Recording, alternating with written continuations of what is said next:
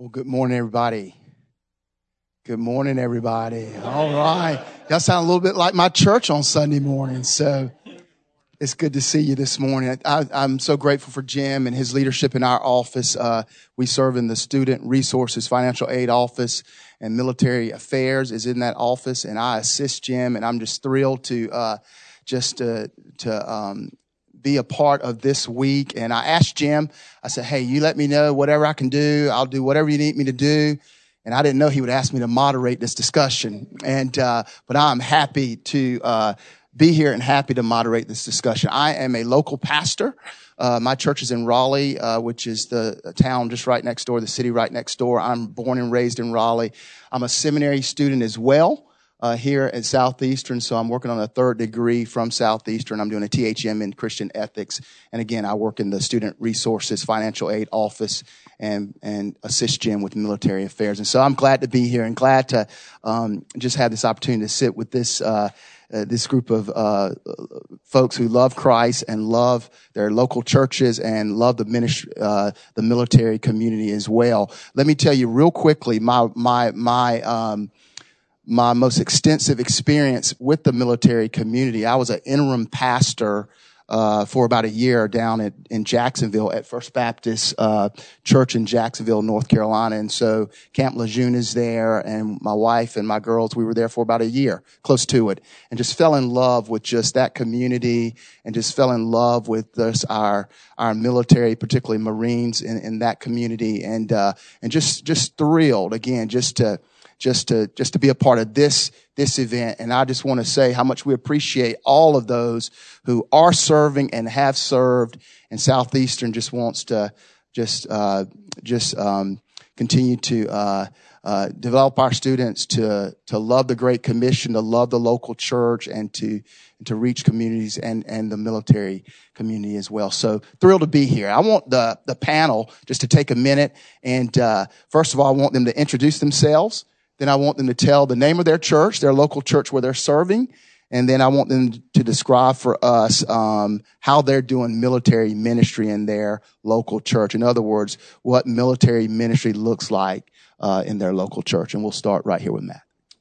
All right, Matthew Bryant. I'm at Village Baptist Church. I'm pastor of discipleship at uh, both of our campuses. We have two campuses, and I'm the campus pastor for our Reilly Road campus, which is about I don't know, a tenth of a mile off the Reilly Road uh, gate from Fort Bragg. And, uh, and so just down the road in Fayetteville. I'm an Air Force Reserve chaplain as well. And so that was some of the boon for Village uh, about three months ago when I started working there. They were, uh, and it was a great thing, an answer prayer for my family. And I was just finishing up school in New Orleans, praying about God making a connection with me in a local church. Uh, uh, where I could serve and continue serving the military community, use my access as a military chaplain and as a service person and to be able to get on post to be able to have those relationships. But uh, so really uh, it's been a, a, great answer of prayer to have that uh, a church that really is focused intentionally uh, aimed at, at trying to reach military personnel the soldiers on bragg and so uh, what does military ministry look like? We're, we're learning still you know we're still learning. About a year and a half ago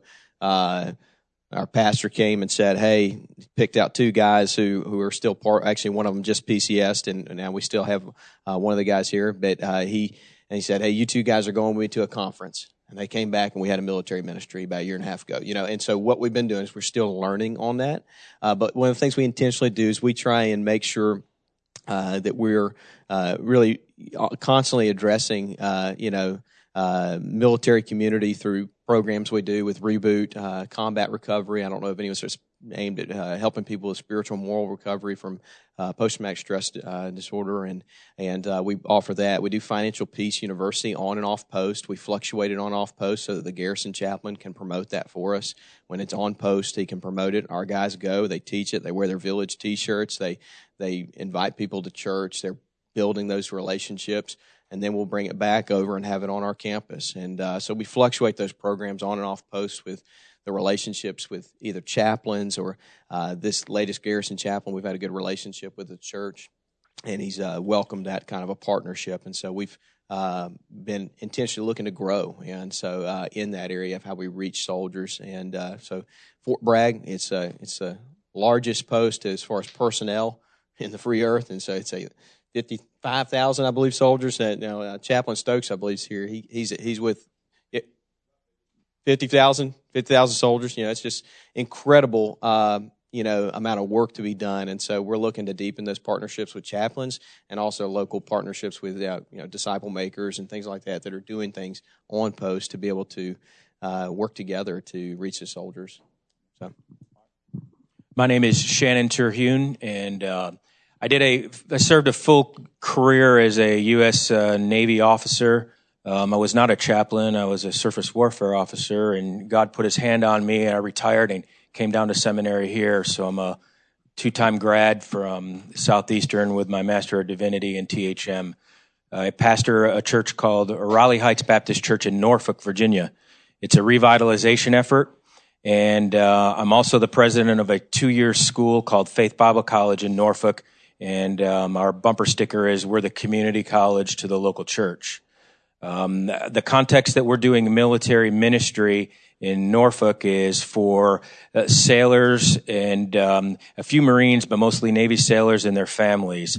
So at our church, we, uh, in summary, have kind of a two pronged effort.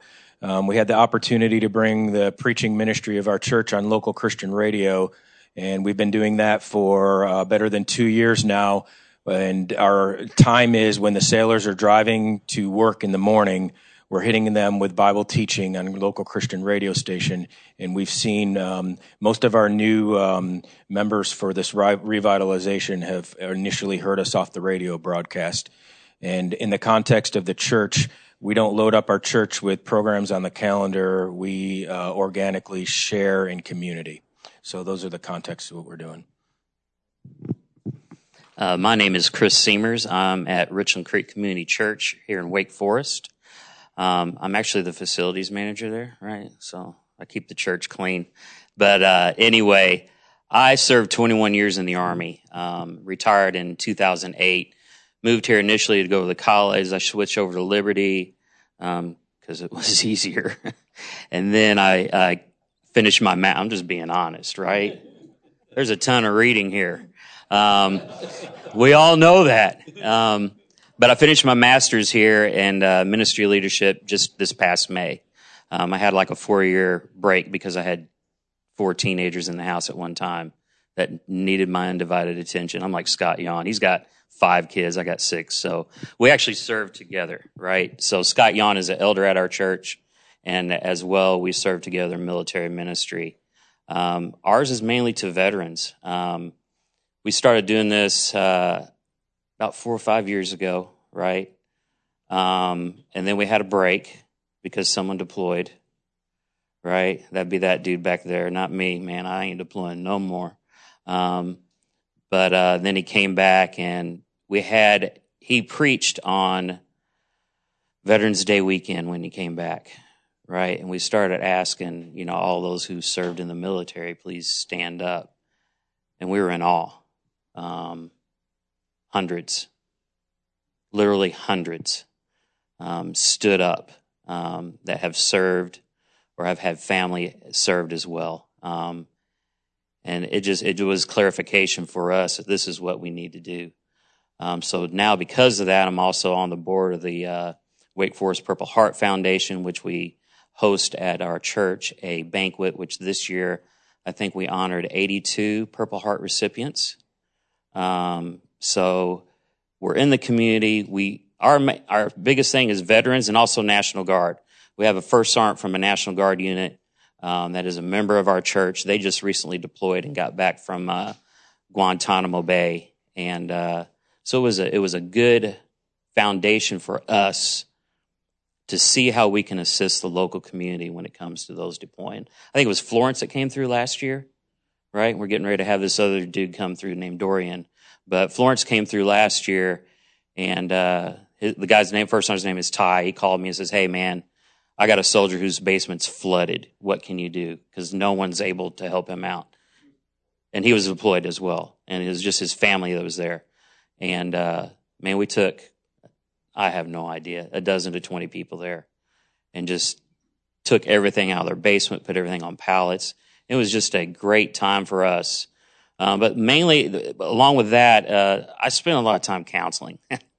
um, counseling individuals, um, dealing with PTSD, anxiety, um, anger issues, all because that's what I used to have too, and still deal with PTSD a little bit, not as much as I used to though. So um, that's what we're doing. That's how we're rolling out. So I'm Sherry Breggy. Um, I'm from Johnson Ferry Baptist Church in Marietta, Georgia. I'm part of the military ministry, and Dave will tell you a little bit more about our overall ministry. Uh, but we started our ministry a little over seven years ago because of a need that we had in our church. And like Chris, we're not located near a military base or post. Um, so we, you know, we're not really sure how many people we had in the church. But what we found is there are a lot of veterans. But in addition to the veterans, we have a lot of people who have sons and daughters in the military, or sometimes their wives whose husbands are in the military and deployed. So we, what my group does is we have what we call women with a military connection. So we have moms, we have wives, we have aunts, we have grandmothers, we have moms of a girlfriend of a deployed soldier. You know, so we have, we serve um, the women, we help them understand. As you know here, if you're in the military, there's a different language that you speak in the military. And you know, if a mom, for example, we have a mom who had a son who just went, went through boot camp, uh, Marine boot camp, and she had not a clue on different things. We were help, we had to help her understand or could help her understand what he was going through and what to expect. So we really serve, um, we really serve the women with the connection. And we have found that often the wives and the moms are the first ones who know that there's a problem with the with the service member. You know, they're the ones who are affected by the PTSD or other issues. And it was because of one of those big problems that we realized we needed to get together and we needed to serve and we needed to be available. We started with supporting one couple and then have moved on to, to serve many others. And Dave will tell you about the overall ministry. Good morning. My name is Dave Raper. I'm a uh, combat wounded Marine um, and I got involved in the ministry because of uh, um, because of that, and it, getting guys who are in the veteran community, bringing them forth to the Veterans Administration. Uh, we do have Dobbins Air Force Base, which is close to us, and we do have some interaction with them. Um, but principally, we work most a lot vertically. We've got about 167 guys who are, uh, and two women who are veterans. And we're making sure that they're tied into their benefits and to the local part. Um, what does our ministry look like? Um, we do service projects. As a matter of fact, this morning we're pouring concrete for a, a guy who's 100% disabled, a sidewalk into his house and building, getting a 30 foot ramp being built for his home. Um, so uh, our guys uh, pony up, and I'll tell you more about that later as we move through it. Pete? Great. Thank you guys for answering those questions.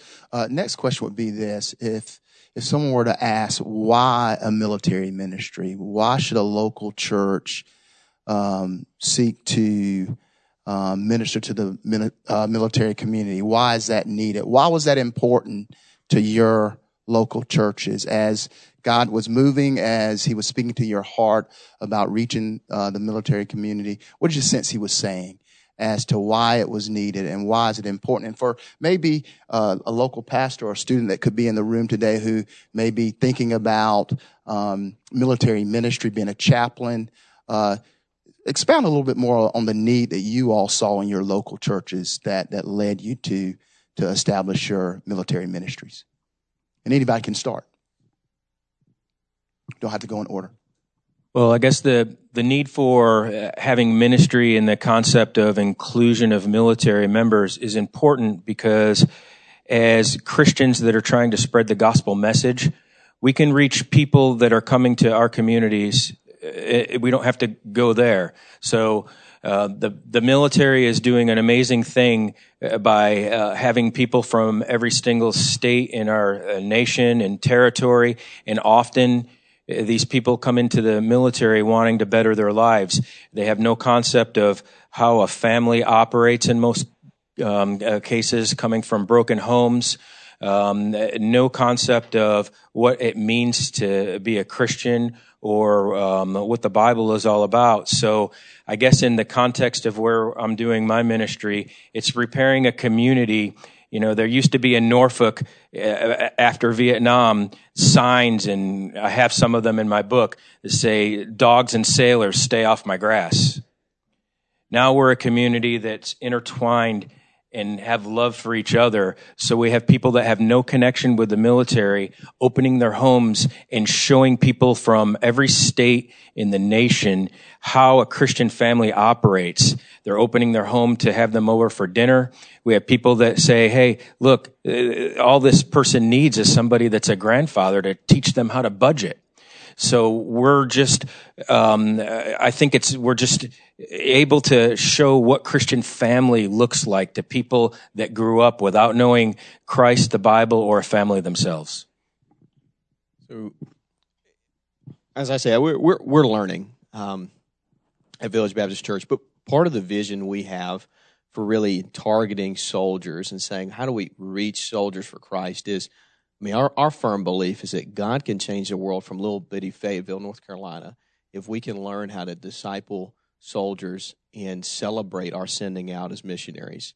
Um, and so we're starting to develop a culture of celebrating the sending. You know, too often I think in a local church, in a local, in a, in a especially in a military community, it's like, you know, hey, ah, man, we bemoan some of our all stars that are leaving because you get some great volunteers, you get great people get plugged in, sold out because they they PCS and they know how to get plugged into a local community right away and start serving. we've got stories like that. But what we're trying to learn how to do is, and the reason for having a intentional military ministry is those are the best case scenarios. Those are the people that they're going to come find you. I mean, that happened. We had a, uh, uh, uh, our a Tuesday night uh, debriefing on how are we doing over the summer. We've just launched a, a campus. We've been meeting for three months, and we had a military family come uh, to this meeting who's never been to our church before, but they said, We heard about what you were doing, and we've been plugged into a church plant when we were in Alabama, and we wanted to get involved in that right away. So we came to this meeting so we can get serving.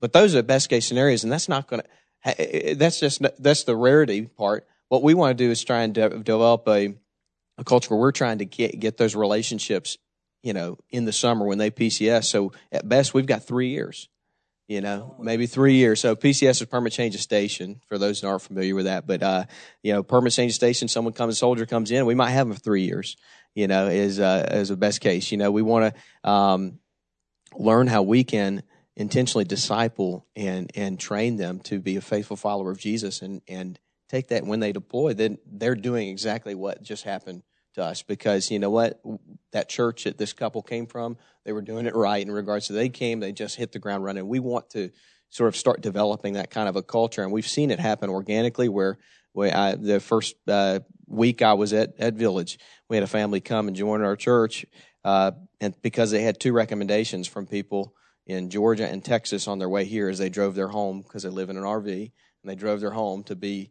where they're stationed at fort bragg and they're like well we heard from two different states at two different churches that we need to come join Village uh, because of what y'all are doing to reach soldiers. And so it's sort of starting to happen organically, but we're wanting to actually look at how we can do that strategically to make disciples and see God use Fayetteville as a missionary sending city.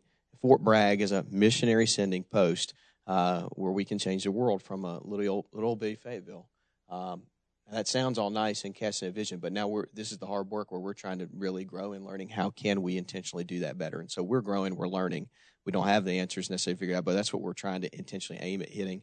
And uh, you know, so that's that's what we're working through, and that's why we have a military ministry. As I mentioned earlier, our ministry grew out of a need, so we we believe that we're there to minister to the needs and our group more ministers to the needs of people, uh, of family members or those related to people who are currently on active duty. Dave can talk more about the veterans, but we've had um, we've had a number of um, people deployed, or sons, mostly sons of our group, or sons and husbands deployed. Um, and the the family that's left behind needs support needs encouragement. There are also practical needs. We've had a couple of moms who've come back to the Atlanta area to have their babies while their husbands are deployed. Uh, we've had uh, a mom come to Atlanta with her sons waiting for a liver transplant for her little boy while her husband was uh, stationed in Germany. Um, a lot of uh, practical things. We've we've been there f- uh, to support um, a mom um, and grandmother actually of a young man who you know had a drug problem and was in the courts and and you know so we believe that we're we're meeting needs. That's why the the military ministry um, exists is to meet those needs as well as uh, meets the needs of veterans. As um, uh, as background, a Cobb County has what is called Veterans Court. Does any are you from anybody else familiar with the Veterans Court? Well, the concept of the Veterans Court is that if you are a veteran and you are arrested within Cobb County, you get an opportunity to go to Veterans Court and they have an 18 month program. Uh, the Judge Reuben Green, who's a member of our church, is a E5 Marine and or was an E5 Marine, and he now runs this court. It's 18 month program, both sides of the house, um, wherein that if you go and you complete the course, you get a, your charges are expunged. So what one of the things that we do bearing in mind that our guys in the church who are veterans, um, you know, we're a little bit older. And so what we do is we, every time there's a graduation, we, our military ministry supports that graduation. Uh, we have assisted the mentors because what happens is, as a veteran gets uh, arrested and comes to court, he's assigned a mentor. And so the mentor is Army to Army, Marine to Marine, Navy to Navy, so we can communicate and talk and be. And it's an 18 month program if you decide you want to be in there. So we provided, uh, in our ministry, we provided the shirts for the mentors so they could go in and out of the jailhouse and still have a sense of uniform. We uh, also, there's a program called Heroes Care And within our ministry. What does it look like? Heroes Care is a coming out of Missouri, and what we did was um, uh, they have a relationship with Men's Wearhouse. and so we put together 20 suits for Marines who had never had a suit, and we had a presentation on board base at the reserve unit, and our veterans came, and uh, you know these guys, gosh, I got a suit you know, 18 years old, 19 year old, and all of a sudden, and now they weren't all, you know, they're not $5,000 Gucci suits, you know, but I mean, they're good suits, blacks, and gives them ready to go. Uh, and in our, and our primary focus though is to make sure that all of our men who had veterans benefits, because the majority of our guys did their time, got out, went to work for AT&T, Coca-Cola, General Motors or whatever they did, and they didn't do anything about it. Now they're of the age and they're trying, they can't hear, you know, they have prostate problems, they've, uh, you know, that's kind of things, and they don't know what's there. So within your body of church believers, and they're not going to ask you. They'll come, they'll come on the side to ask you. I wear a, a veteran shirt and, and my Purple Heart hat and the only reason I really do that, not necessarily to say, look at me, I'm a Purple Heart or I'm a veteran. What it does, it allows a veteran to come to me and say, you a veteran? And I say, yeah. He said, well, can I talk to you? Yes, you can. What do you got? And then we start the conversation. So within your churches, work on that. Pete? Great, great. Let's transition. What have been, um, say, some of your greatest challenges in your local church doing ministry to the military community. And I think I may have heard some, I don't want to assume, maybe deployments, but I appreciate the perspective that even when people transition, you're making disciples, and even though they're being deployed, you're actually sending them and they go and hopefully do ministry. But, but, but maybe uh, transition deployments. I, have heard post traumatic stress a couple times in some comments. Um, I'm just reflecting back when I was an interim pastor at uh, First Baptist Jacksonville, one of our biggest challenges, it seemed to be, uh, was the transition, a very transient community. And then the other one that I, that I remember, uh, the military community there in Jacksonville, it was a closed community in some regards. It was hard. It was tough to crack, if you will. And they, they, they were a community within themselves. In fact, I went to Camp Lejeune and I thought, good night. You know, this is amazing. This is like a city in and of itself, you know. Um, and so sometimes we found it a little bit tough to kind of, to get into that community. What have been some of the challenges maybe that you've experienced as you've done um, military ministry? And then how have you responded to them? How, how has the Lord led and guided you to respond to some of those challenges? Where you kind of soft toss that one, like you said, is the, the, the challenge of people leaving. I mean, the biggest thing is is changing the culture, is learning to celebrate that because people, you've heard the adage, they'll repeat what you celebrate. And so it's an opportunity to tell a testimony of how this person was here for three years, but let me tell you what they were able to do in three years and, you know, celebrate that. And then other people see that. So that's an invitation to, okay, I, I need to start doing that and it's an invitation and it's an encouragement for them to go do the same thing wherever they're going. It doesn't matter where they're heading to next. Um, uh, with deployments, the challenges, you know, and things that we face is, uh, you know, spouse is gone and now it's kids trying to get, you know, see a mom wrangling. You know, we have a lot of young families uh, at Fort Bragg because it's the 82nds right there. That's a uh, young soldiers with young families, and so uh, we've uh, do this thing called the Deployment Spouse Network with our, our Sunday schools and our life groups, basically where they uh, they'll partner them up with someone, usually someone who's a uh, military connection retiree, and they partner them up with helping them get the kids in the door. Uh, from the parking lot, you know, and things like that. Just little things that make a huge difference for a mama trying to wrangle four kids in to church and get them checked in and stuff like that. You know, it's just um, that's a lot. And so those are those are some of the tangible ways of just helping some of. Uh, but it, and it's a challenge to face, but it's it's just an on ramp to build a love on people, and and uh, so we have those things that we realize in our community are a challenge with deployments, and so we provide a parents' morning out that's not like a you don't have to be a member of our church, uh, but Monday through Thursday they they take a they get a rate that basically just paying for the child care worker. And it's cheaper than what they can get on any other place on post or off. And it's just a way for them to be able to go get groceries for three hours. Uh, and and so we've connected now probably 15 families that weren't part of our church because we got 48 kiddos that are coming and doing in a parents morning out their parents are coming dropping their kids off being able to just have and most of them are uh, have a spouse that's deployed and so those are some uh, maybe some of the unique things and ways we try and just see how's this an opportunity to just love on the community and make that a bridge to our local church where we can introduce them to Christ and the family of Christ in our church. Yeah, I think with uh, with us, it's uh, squashing military philosophy. If you understand what I'm saying, uh, just some examples. And this is stuff I just keep in my mind all the time to not forget where I came from. Right. Um, Infantrymen are not going to hell because we already lived it. Right? I've heard that from a sergeant major in the Army, right? Um,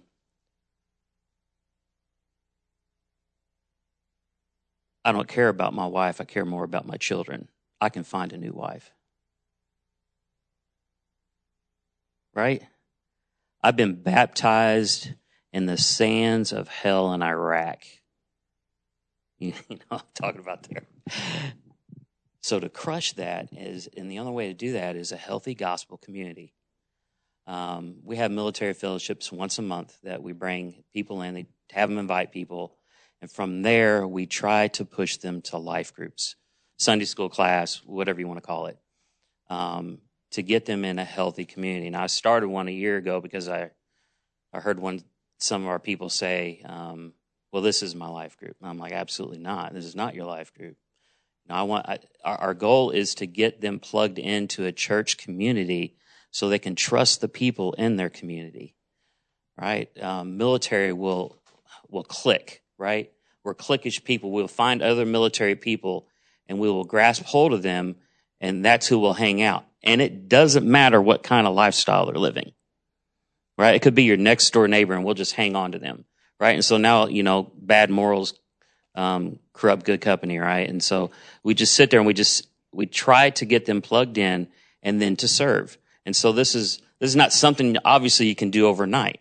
It's discipleship. You know, you don't do discipleship just in two days, right? Years it takes to disciple people. Um, so that, that's what we're, we're really focusing, focusing on is getting them plugged in to community, a healthy community to where they can feel trust, right? So they're no longer standing up against the back wall of the church because we have 1500 people in, in the sanctuary, right? They don't trust anybody, right? Um, so th- those are, those are the things that we're focusing on. And then just, those are the challenges that, that we have to deal with.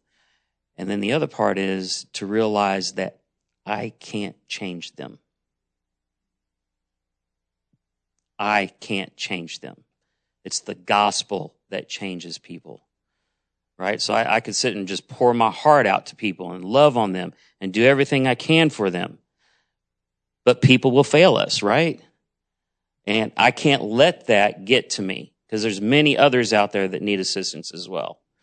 Right? And so I have to lean heavily on the Holy Spirit, heavily on brothers in Christ and sisters in Christ um, to help us get through these challenges because and it's tough, especially with the veterans. They already got this this thing in their mind that the VA is going to be their big Lord and Savior, right? And we have too many people walking around looking like zombies in our church, right? From drugs, and not not like illegal drugs, stuff that the VA is giving them. So it, it's just that's the challenge. Is just switching them over to healthy community. Let me pile on to your wonderful answer here. Challenges to military ministry let me answer in this respect it's the pride of the pastor. So it's not about you, pastor. It's about what that family needs.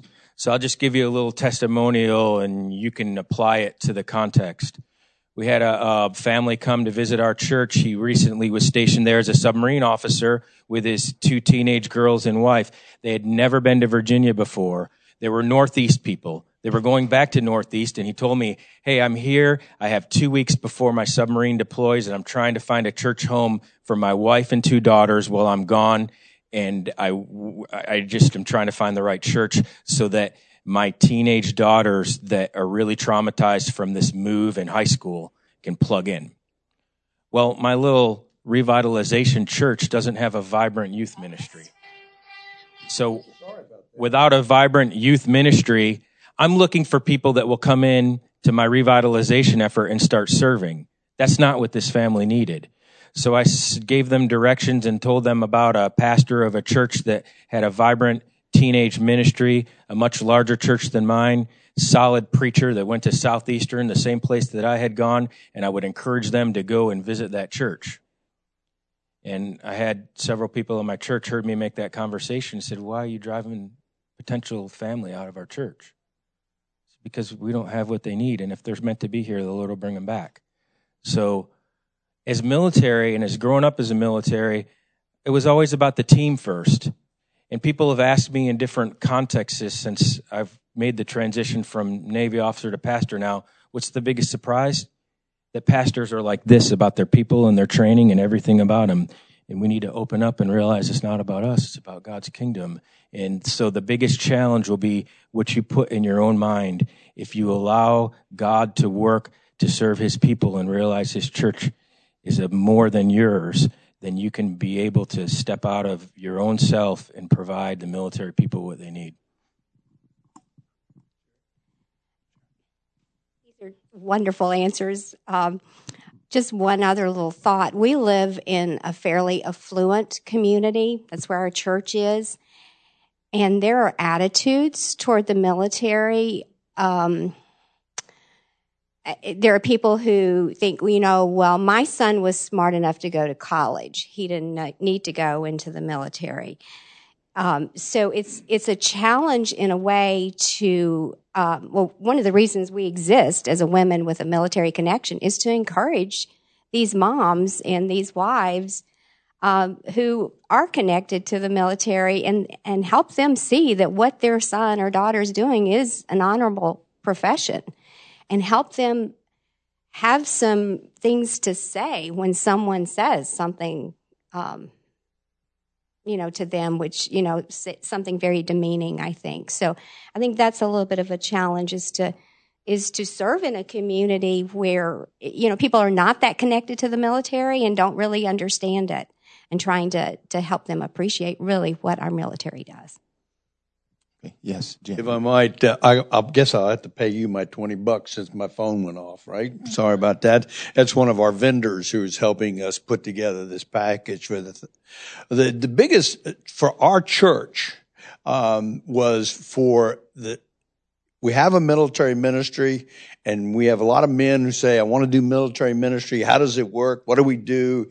And to keep that enthusiasm built up among the men to get them projects and to get stuff going. But the realization is that in our church, we did a, a mind data on our church men and we figured out that the men who are veterans really are the core servers of our church. So we may have uh, Jim does a lot, and his wife they do a lot of overseas missions work. Well, we don't get to see him a lot in the military ministry.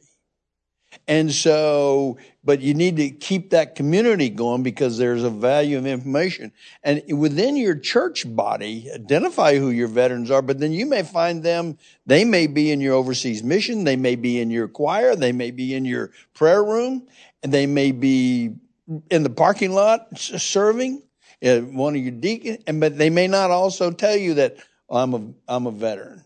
Sometimes it takes us a while to bring bring that out. So the biggest challenge for our church is being able to one to keep everybody busy enough to keep enthusiasm up, and then also realizing that the men of our church who are veterans are serving all the way across the board and doing a great job at it. Okay, great, great. If there was a um, local church that was interested in starting a military ministry, or maybe someone listening to this, I think this is going to be online on our website. I think it's being recorded if someone were listening to this and they and they were just inspired, um, just had a strong desire to to do military uh, ministry in their local church, what one piece of advice would you give them, Sherry? I think the way our military ministry started, how we identified people, is we looked at the prayer request in the prayer room. Because there are always prayer requests for the military. And that's where we started identifying people. Um, I'm actually, I don't think I said this, I'm actually a military wife. My husband served 12 years active duty in the Army and then reserves. And I am the mother of an active duty soldier who just left Fort Bragg and is now at Fort Polk. So there was a prayer request in the prayer room for my son who was deployed. What?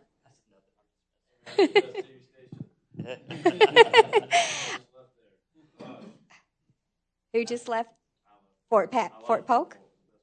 Oh, okay. I'll tell him that. Um, but but really, look if. so everybody has a prayer room, prayer list, or something, and look and and see what are those needs and who who is asking for this prayer request. Um, that's, I think, a great starting point. The other one's probably demographics of your area. Um, Wake County has 58,000 veterans. Uh, of them is 6,000 women. Wake Forest has t- around 2,200 to 2,500. Uh, Rolesville, right next door, has um, 270, I think, or 470, and then Youngsville, it's like 175. Right, so there's tons, and, and the reason is because the RTP, right? Um, that's where all these jobs are going. So either security or uh, IT jobs. And so Wake County is loaded with veterans. Loaded. They're everywhere. And so I think that's the other key part is knowing your demo. I mean, you do the same thing, figuring out how to reach your, your other people in your community as well, right? You got to look at the demographics and see what's out there. Anybody else? If I might, we are starting two churches for new military ministries who have been monitoring what we've been doing. Uh, and like yourself, we're trying to learn, uh, but to make this thing to be more effective. uh, but principally it's coming to. We have another military ministry a church in our area, but their military ministry is social. And so they all, you know, that kind of thing. When we created our side was, okay, there's already somebody doing that. We don't need to redo that all over again. And so we are a more of a holistic spiritual type into that stuff.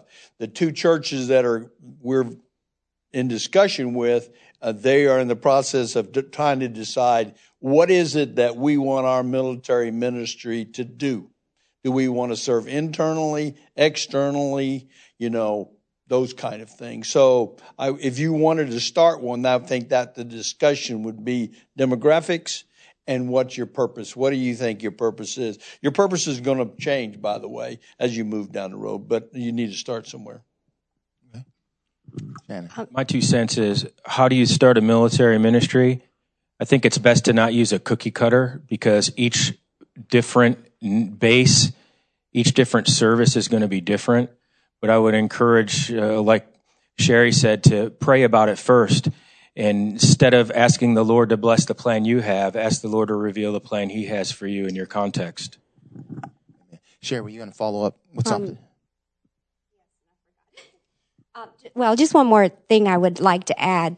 A lot of churches will send boxes to deployed service members and send notes and cards and things like that, and all of that's great. My son served um, in a place where he didn't get anything extra to eat, so he loved those, and that's all good. But what I think I'm hearing from all of us here is we really believe that personal contact is very important um, in ministering and serving and uh, is having more personal contact. And that's what uh, the person who leads our group with me, um, she came out of a church like that where they they did send boxes and cards and things, but we sought to do something that would really meet the needs and have the personal contact. Okay, great, great.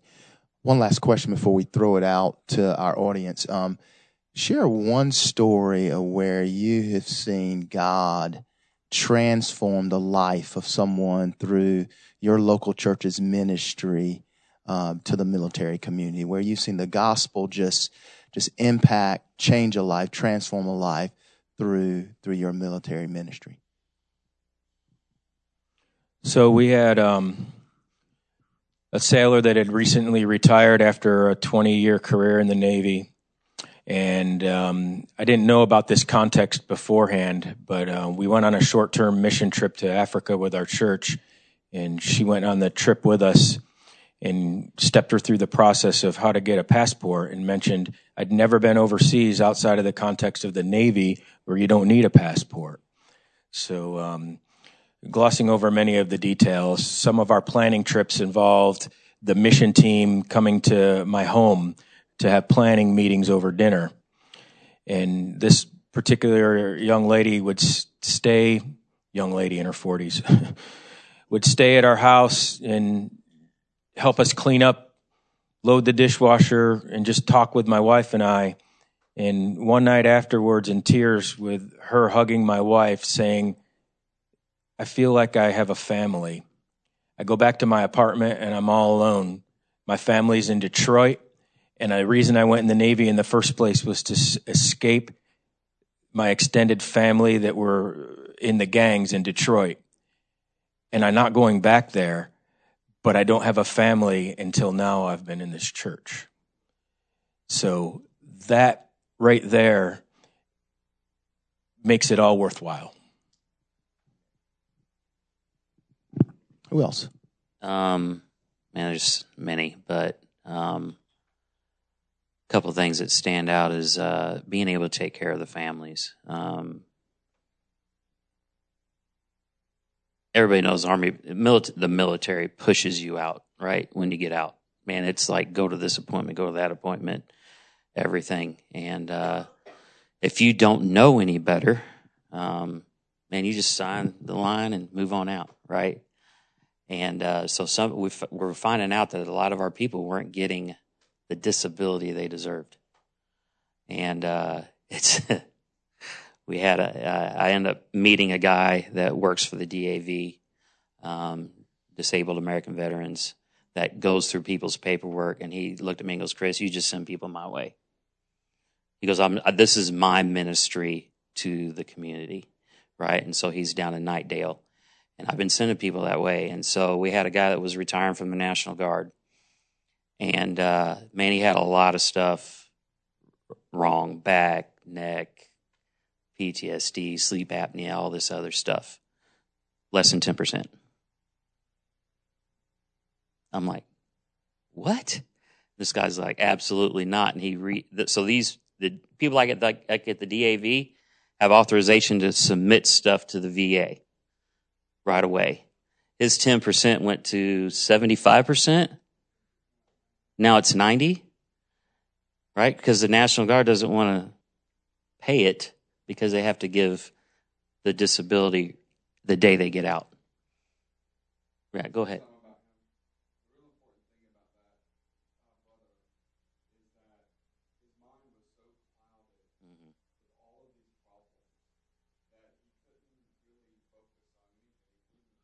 Right. Mm-hmm.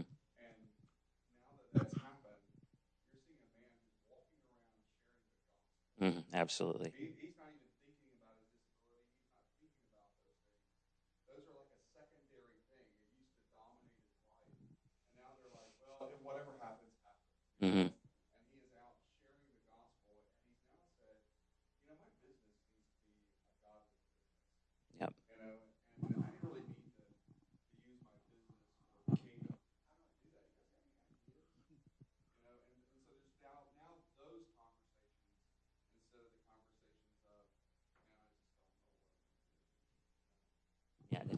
It's given them it, it's also like he struggled with PTSD night night terrors all the time. Um, and so you give them verses, right, to, to memorize, to engrave in their mind. And uh, so I end up asking him, I'm like, man, how you doing? he goes, I'm doing good. He goes, I took Philippians 4, 4 through 8. I wrote it out. I put it on a 5 by 8 card. It's on my mirror. He goes, I see it every morning when I get up, and I read it every morning before I go to bed. He goes, if they haven't gone away, but by golly, I'm not having them as much as I used to, right? So it's just, and for his wife, right? That is, oh my gosh, that's life changing for her, right? Now she's not getting beat up in the middle of the night. Honestly, not waking up with her 250 pound husband over the top of her with his hands on her throat, right? That she'd never, she never called the police on him because she loved him and she knew that he couldn't do nothing about it because it was in his sleep. And to hear that change, Oh, it's amazing. The um, one of the things that I think you'll find in the veterans community is wives of veterans who have no clue of what's going on. Uh, one of the beautiful things that we've been able to do within our military ministry is to have conversations with wives. And because there's a perception of guys got out, they signed paperwork. They had no clue and they just go along. And then all of a sudden they're thinking that, oh, I'm going to be, am I really going to be buried in Arlington? Oh, I heard that, you know, the hearse is going to come up or, you know, I get a $20,000 life insurance policy. And so, um, to a precise example, we had a veteran who uh, had dementia and his wife his wife knows my wife and my wife told her and da da da da da that circle. Like, cause a lot of times that's what happens. You know, the community just goes through. Well, this gentleman, she said, what, she was trying to get him into a facility and uh, we were able to secure for him into the retirement, one of the VA retirement centers. And so to relieve her to, and so we've started the process making sure that every one of our veterans tell their wives and talk to their wives. So when we bring a VA guy in to, we have a thing every once in a while. It's called chow hall. And so on our Wednesday night deal, the vets sometimes will meet at this for lunch, dinner and but we have a, and we have a little speaker and in that we talk about the VA benefits and what's there and what's not there so that the wives have a good, clear understanding of what, to, how things are available and what they can do. So I would encourage you, if you have veterans and have them meet with their wives and ask them, do you know what veterans, what benefits to you? What's not? So um, one of the things that we've been able to see now in the, the just a story before I even got there. It's just uh, the Lord's used uh, the military ministry and the sort of this you know year and a half uh, infancy from uh, village was uh, we had one of our uh, soldiers. It was there. God radically changed his life, as way I understand it. They, he and his wife, they read that they they uh, did a vow renewal at our church. He became one of our most active life group leaders, and then they deployed. And then you know it's like, oh man, you know he comes back, and then they PCS out to Hawaii, and uh, just actually last week I think it was our pastor got a text from him saying, hey, you know, just started leading a Bible study with these guys out here again. And it's just passing that on and seeing uh, that vision start to come fruition of, you know, soldiers who are, um, because a lot of our, you know, there's some guys that will retire out of Bragg, obviously, but we have, we see a lot of the young soldiers are going on another duty station. So seeing them go get plugged in at other churches or seeing them go and then with whatever unit they join uh, next, starting to lead a Bible study and start to pass on uh, what they learned and how they've grown in Christ in our church. And so that's just one of the things. It's just it's neat. It's really amazing just to see that start coming to fruition, and we're just con- continue to press into that. Yeah. Okay, an example that I can share from Johnson Ferry. Uh, I mentioned earlier, we started our ministry out of a need, and the young couple, uh, a young couple had come to our church. He was still in the Marine Reserves, I believe, at the time. And uh, it was really the wife who came searching for information, came to the um, church library looking for books. And her husband was really struggling uh, with PTSD, um, a lot of depression, just a lot of things. And she and I we start the military ministry kind of started, but the guys were still getting organized. And she and I looked at each other and said, you know what? We don't need, really need to wait for the men. You know, let's start a women's group. And so we started and we met and prayed and we studied scripture. And it really gave her a lot of strength a lot of courage. She was an amazing young woman, amazing young wife. And because of the connection, when there was a huge incident that happened, with her husband, we were able to call the men who had the connection to the VA. They were able to meet the wife at the house, be there when her husband came home to really um, keep a very difficult situation from exploding. Uh, it, it, really, um, anyway, this young man ended up going on to um, Southern Seminary, getting a degree. He's interested in counseling. He's actually served with some of the people here in this room. He's still, it's still a process, but, you know, healing from the trauma of war, and he was in a, one of the most difficult situations. Healing from that trauma is a long process. And I'd like to think that we had a small part in helping them in the early days of getting over this.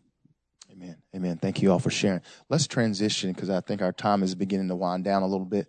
Jim, to see if anybody from the audience wants to ask a question or even make a comment, that would be fine. Oh, okay. I didn't want the microphone, but they told me I got easy.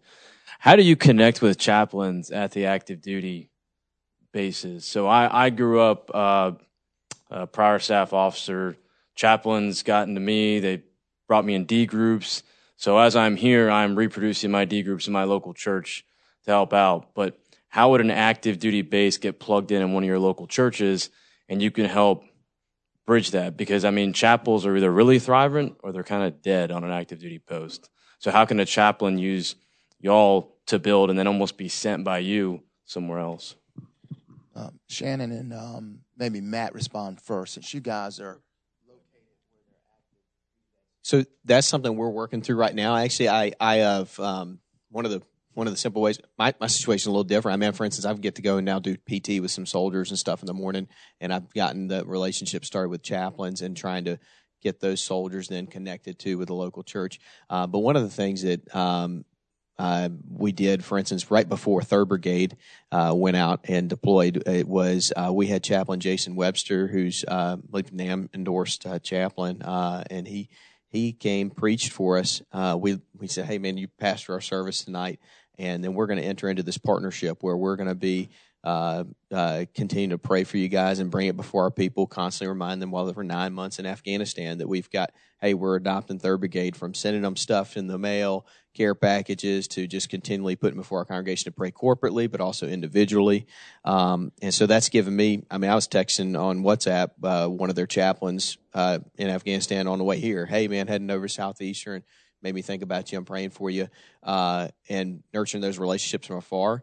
Uh, but also for me, I'm getting access to posts to being able to uh, try and build relationships where we have one guy, for instance, our Thursday, our service, my campus that I lead meets on Thursday night.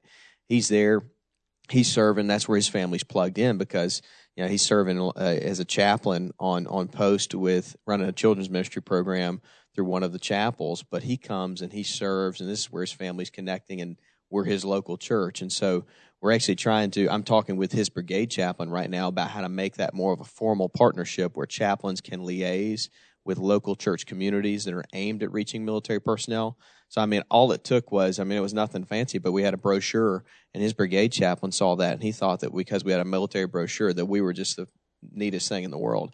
And so he's like oh, i need to take this and show this to garrison chaplain. And and and from there just being able to uh, he, they want to talk now and that's actually now on the schedule next week to try and talk about can we make a have a liaison kind of relationship with a chaplain who's going to maybe lead small group or have some sort because the reality is like Fort Bragg, not every chaplain's necessarily at a chapel on a Sunday morning. Um, and so trying to look at how we can actually do that. We're trying to explore that right now. I don't have the, uh, this is exactly how we're doing it. Um, but those are some of what we're working towards. Your question is fantastic. How can chaplains that are active duty on the base hook up with local pastors that are in the area?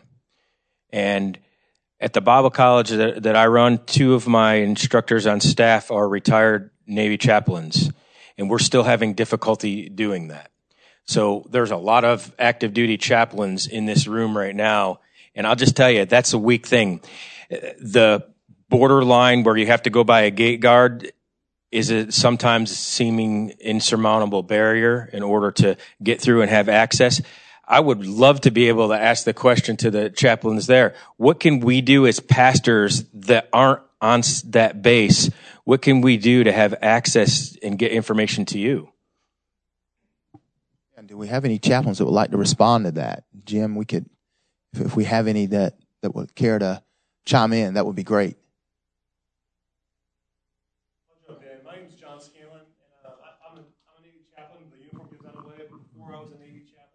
Or while I was a, while I was a Navy chaplain, uh, I was on pastoral staff at a, a church in Jacksonville, Florida, and there's a simplicity to some of the answers, and that is on the if you're a pastor, the question I'm going to flip the question because the question wasn't on what the chaplain can do, although that's a valid question. Um, but the question I think originally asked is what can the pastor do? Um, and I know that one of the, the things that's really simple to identify is when you have Southern Baptist chaplains that are stationed in an area, knowing who they are and just taking the initiative to re- connect with them relationally, like, you know, have a cup of coffee with them, get to know who they are as a person and as a family. It's amazing how, how quickly the simplicity of that act bridges the gap between the local church and the installation.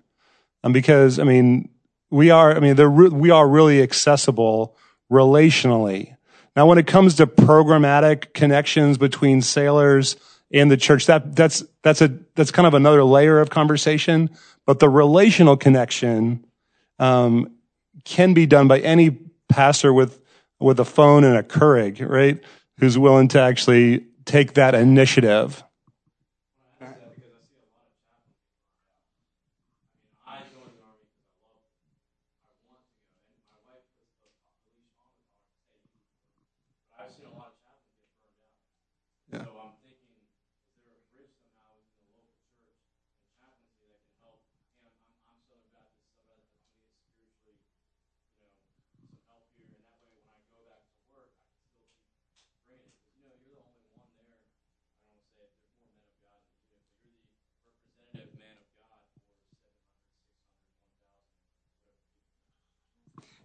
I was just going to say something real quick.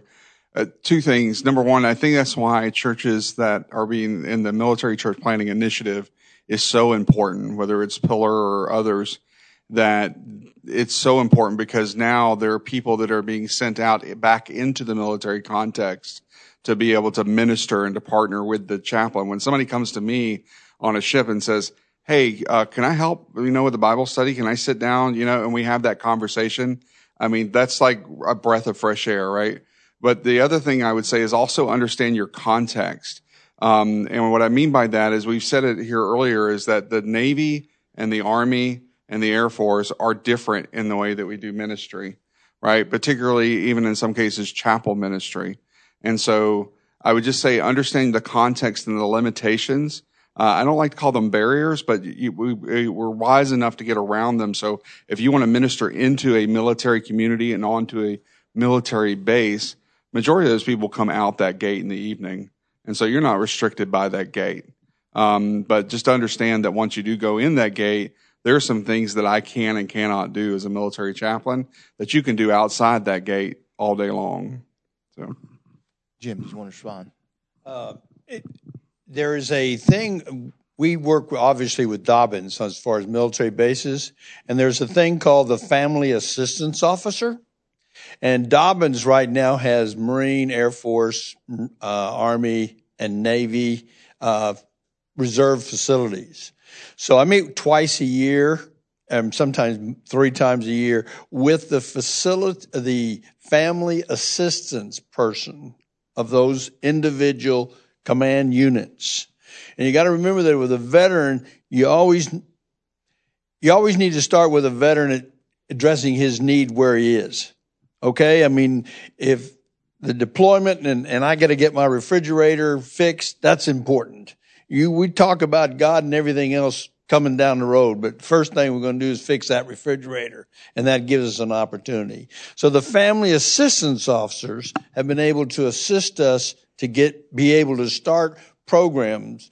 One of the things that we did just a little bit, we had a national director for Mary Kay and she volunteered to come into the base, set up a cosmetic makeup for all the women there.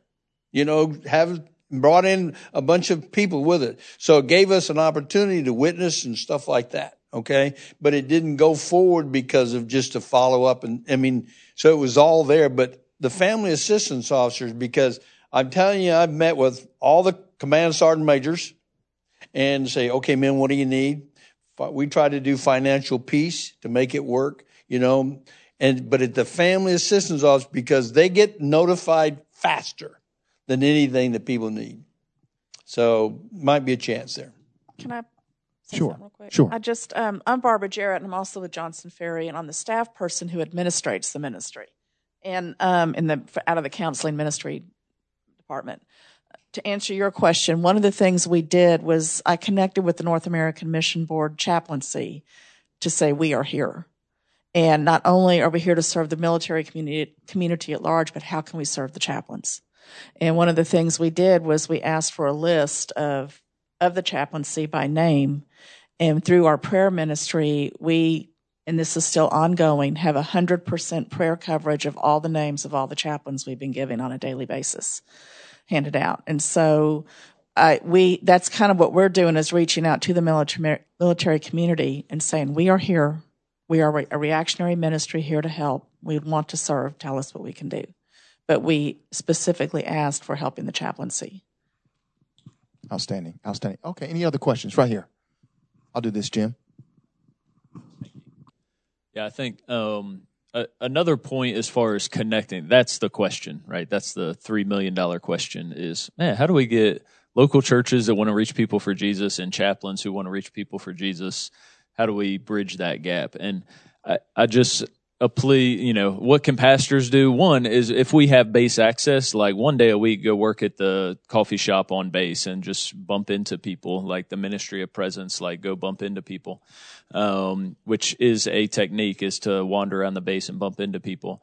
Uh, same thing, chaplains like go find you know healthy churches of the same denomination. We're SBC, so go go walk in, go visit the the top five SBC churches in the area and introduce yourself. Hey, I'm a chaplain on base. I'm I'm part. Do you have have you ever worked with a chaplain before? What could this look like? The other thing is to all that information, healthy SBC churches that are reaching the military and healthy SBC chaplains that are doing awesome work. All that resides in a little building in Alpharetta or the guys who patch into that building. So like Endo Lee is great at, Hey, Brian, you need to meet chaplain so and so. Hey, chaplain so and so, you need to meet Brian. So, so reach back to, to brother Randy and Endel and brother Doug of like connecting the dots. So chaplains, when you're moving, what two pastors do I need to talk to? Pastors, we need to ask the building every once in a while, hey, what, what chaplains are moving to my area this summer that I need to talk to? Again, if it's one or two relationships, that's all it takes. One or two relationships, but it's one or two relationships every year, one or two relationships every two years. But I, I, I do want to make sure we understand that, that NAMB does have that information. SBC chaplains and healthy SBC churches that are trying to reach the military it's in there. We just got to ask the question, push pull method of figuring out information. Great. That was a great answer. All right. Any other questions or comments? Questions, comments? Yes, sir. Yes, sir. Yes, sir. Uh, was there any difficulty integrating that with the state legislative no. issues? No. As a matter of fact, I think it's also partially uh, federally federally uh, set together. But I, I'll give you my card and get you tied up with Judge Green if you have something, because different states are working it because they're recognizing what's going on and trying to keep, you know, uh, being able to p- provide these kind of services for uh, veterans community. I'm kind of connected with the Chief Justice here. Okay. North Carolina. Oh yeah, outstanding. Like I'm not a lawyer. No. uh, but uh, are, are, there certain crimes that are are not not going to do it eligible or right? Yeah. Okay. But they do get some mentoring on that side, you know, from that. So you know, drugs, alcohol, speeding, you know. Very much, very much. Except it's just it's our community, our community, the veteran community vertically. there's four diversion programs. And the second, how big a uh, geographical or demographic area do you does that cover? It, our court? Yes, the state, Cobb County, just the county. Yeah, this one. But I mean, they have them. 800, Right. Yeah, it's 800, so very large. huge county, right? Atlanta, one of the Atlanta. Yeah, Cobb and got it, um, and different communities are starting to cab around us are starting it up. I was going to ask about Yeah. DeKalb and some of those. Other. Yes, sir.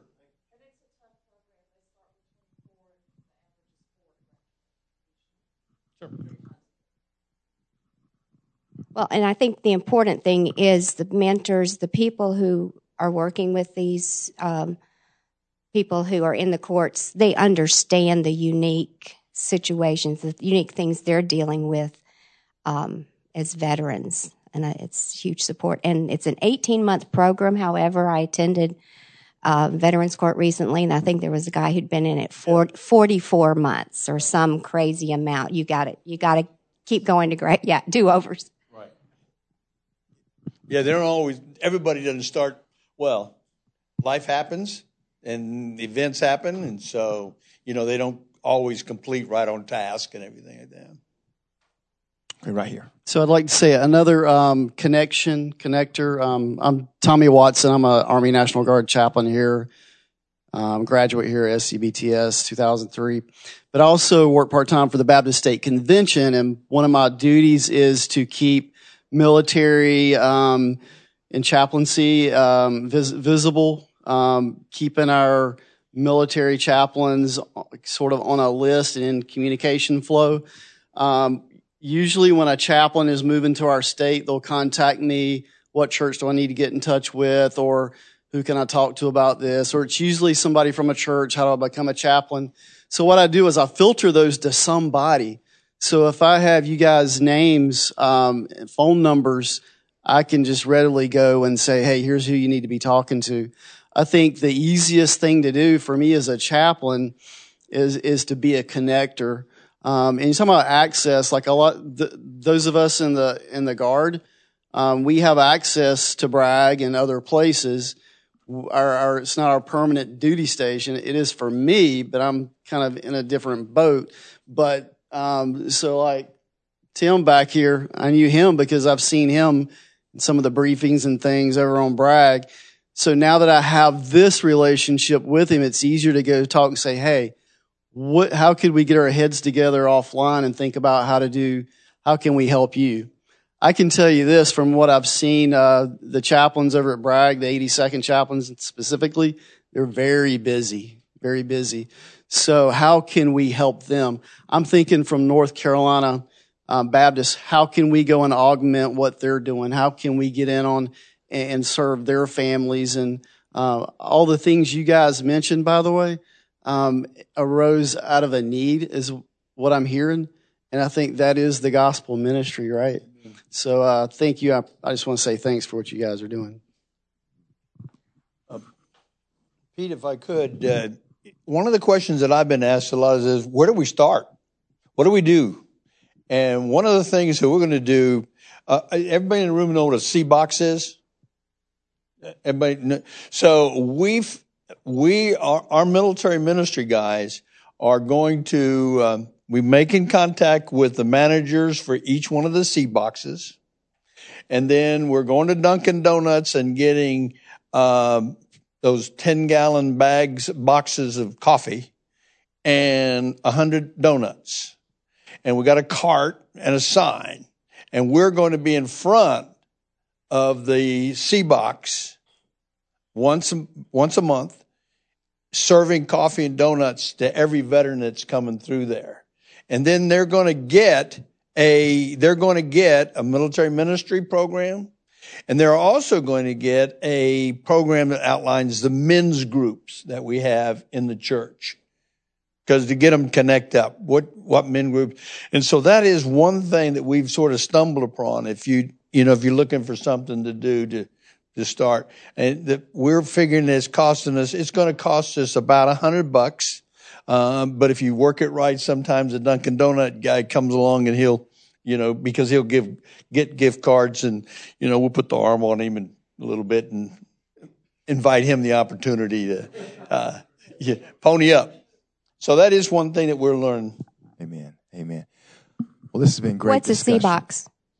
I'm not the only one who didn't know. Oh, the CBOC is the the vet VA's local um, clinic. Okay. So it's not for the VA hospital, but you can get a shots, physical, and they do have mental health right now there, and they have you get your records, but you can't get you can get signed into the VA and you can do okay.